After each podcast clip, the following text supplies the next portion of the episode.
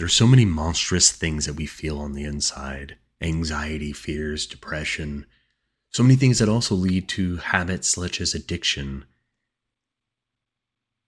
The monster in the mirror that we so often battle with in different ways, whether it be drugs, alcohol, caffeine, food, and so on. Here's what we'll find as we explore Don't Let Them In. And so we begin. Addiction took our mother slowly, rocked her through it, and sung her to sleep, sunk deep into the mattress on her bed. When her back teeth fell out, she left them on the side of the bathtub. I was seven, and I kept them in a matchbox, the missing pieces of her kept safe. So she wouldn't be lost forever. So maybe one day we could put her back together. Our house fell down around us, and we tried our best to raise ourselves. The ceilings had water damage, and the bottom stairs had dry rot in the winters. The radiators would bleed rust. But it was still our house, and Annie made it a home. My sister Annie mothered me with lopsided band aids on bruised knees and lukewarm microwave meals. She told me ghost stories and didn't mind when I crawled into her bed later on, too scared to sleep alone. She taught me to dance barefoot on the living room carpet, music channel on full volume on the TV, shaking our hips before we were fully grown. She always let me shower first so the water was hot, never complained when she had to make do with the cold. She brushed my hair every day before school, and even when I screamed and hit her, when she caught the tangles. Annie was dark haired like her father, who had been. But I was blonde. Annie was desperate to be blonde too, like Marilyn Monroe, like mom. I think she thought it'd make them closer, remind mom less of her dad. I'd give anything for her to have her hands in my hair one more time, even if it hurt. She moved to New York when I turned 18 and never came back. I still dream about her sometimes.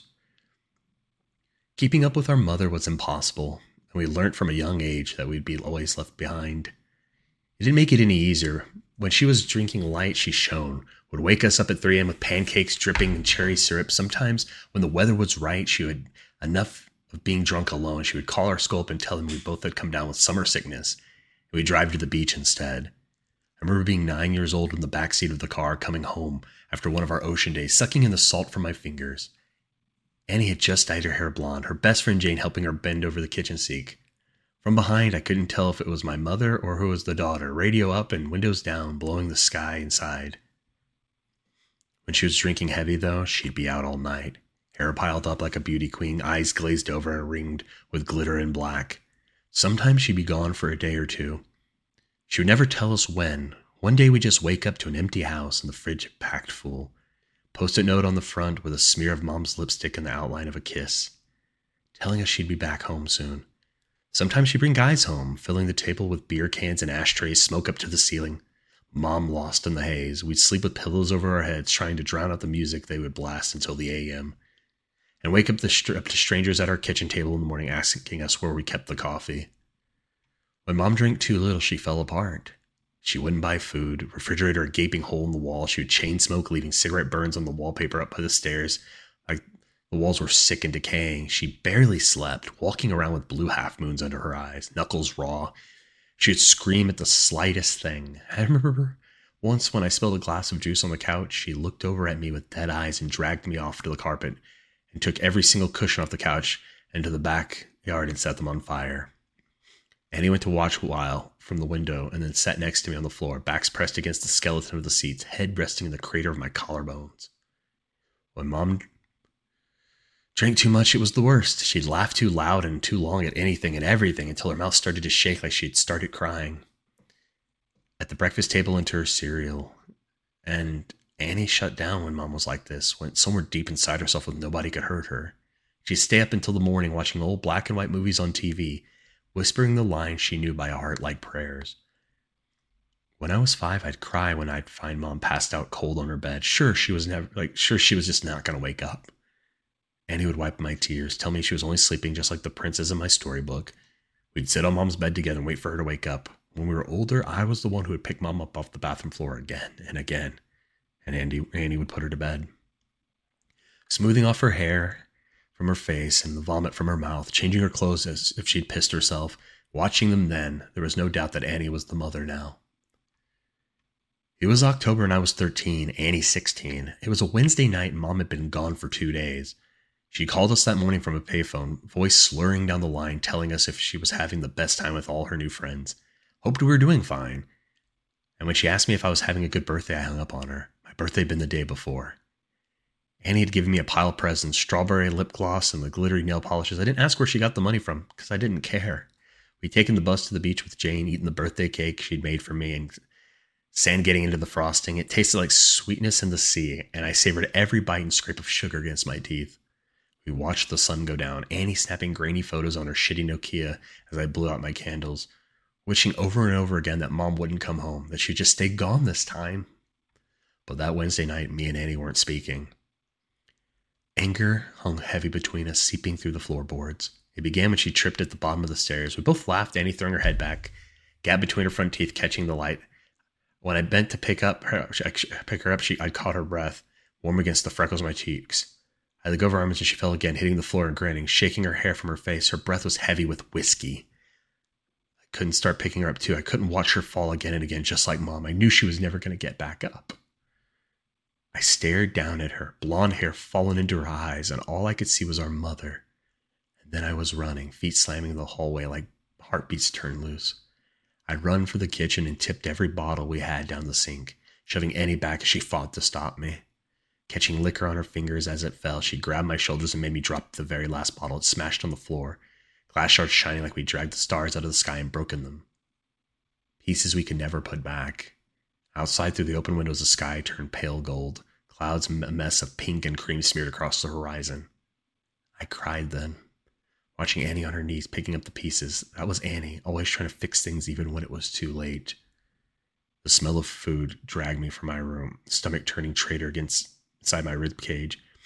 Annie was cooking pasta, real food, not made in a microwave. She'd set the table. Tammy Wynette singing softly from the CD player. Annie gently swaying her hips as she stirred the tomato sauce, rich and warm as we ate in silence. With every beat, every bite, I forgave her.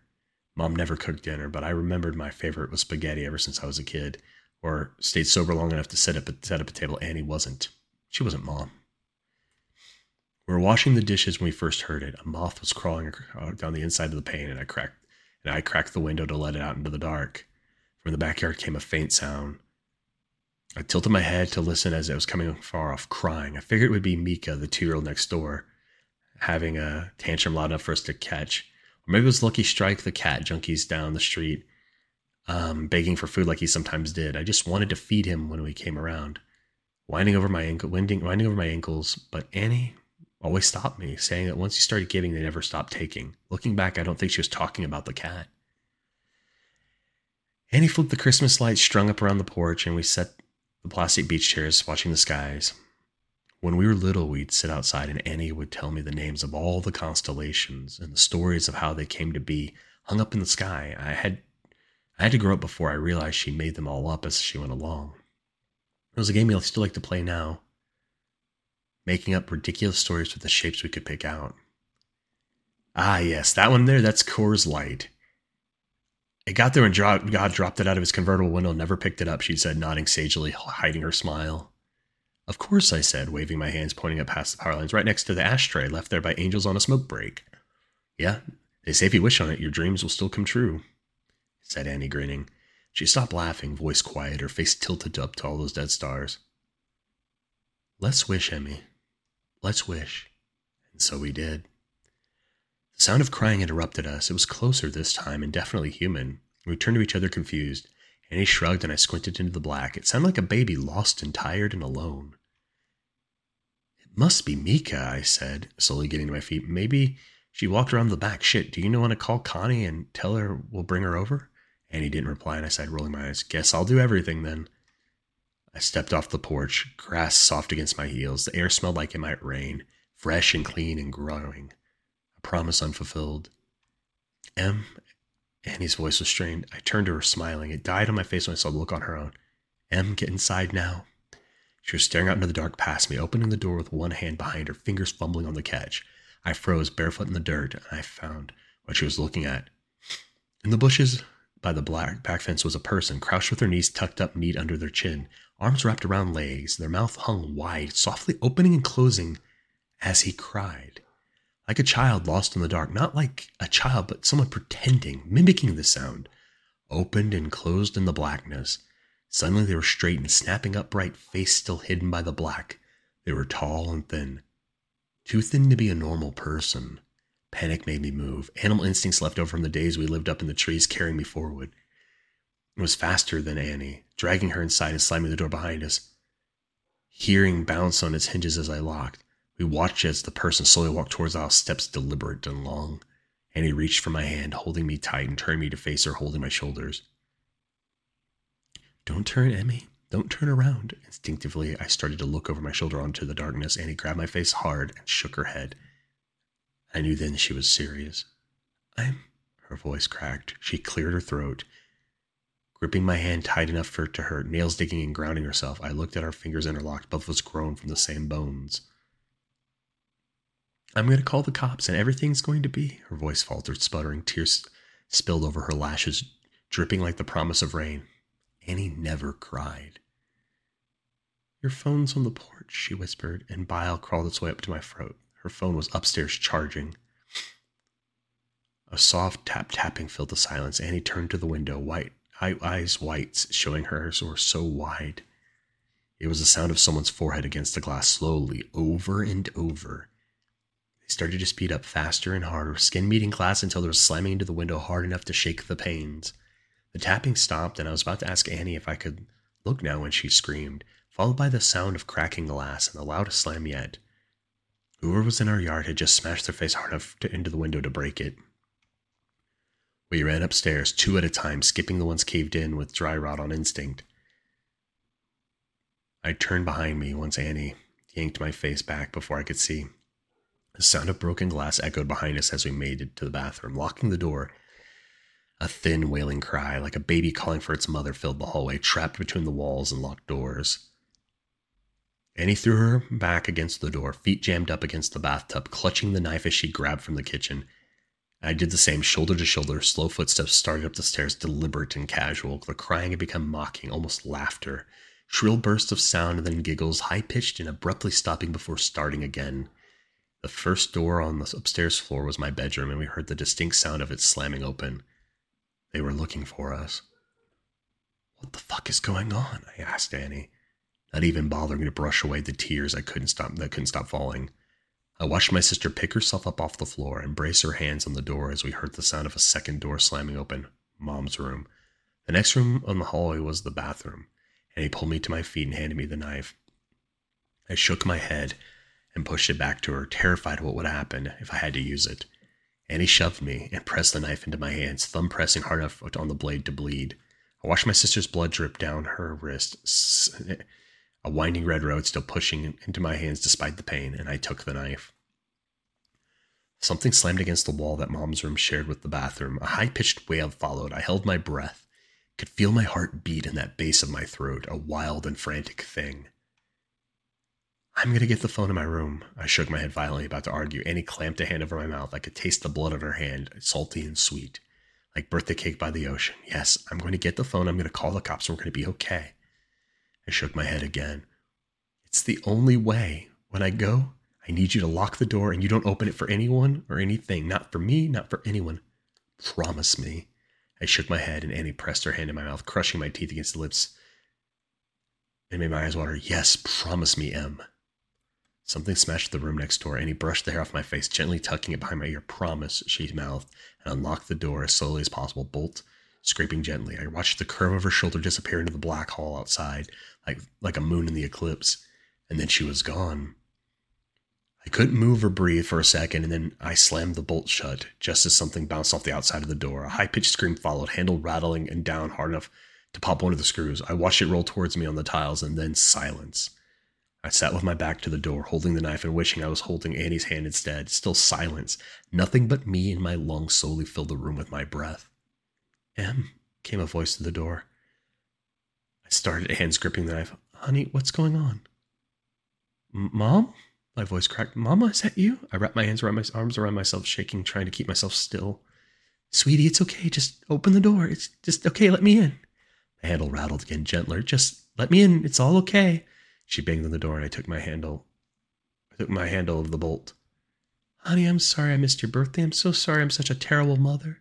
Please, Her voice broke when she started crying. Just let me in, baby. I'm so sorry.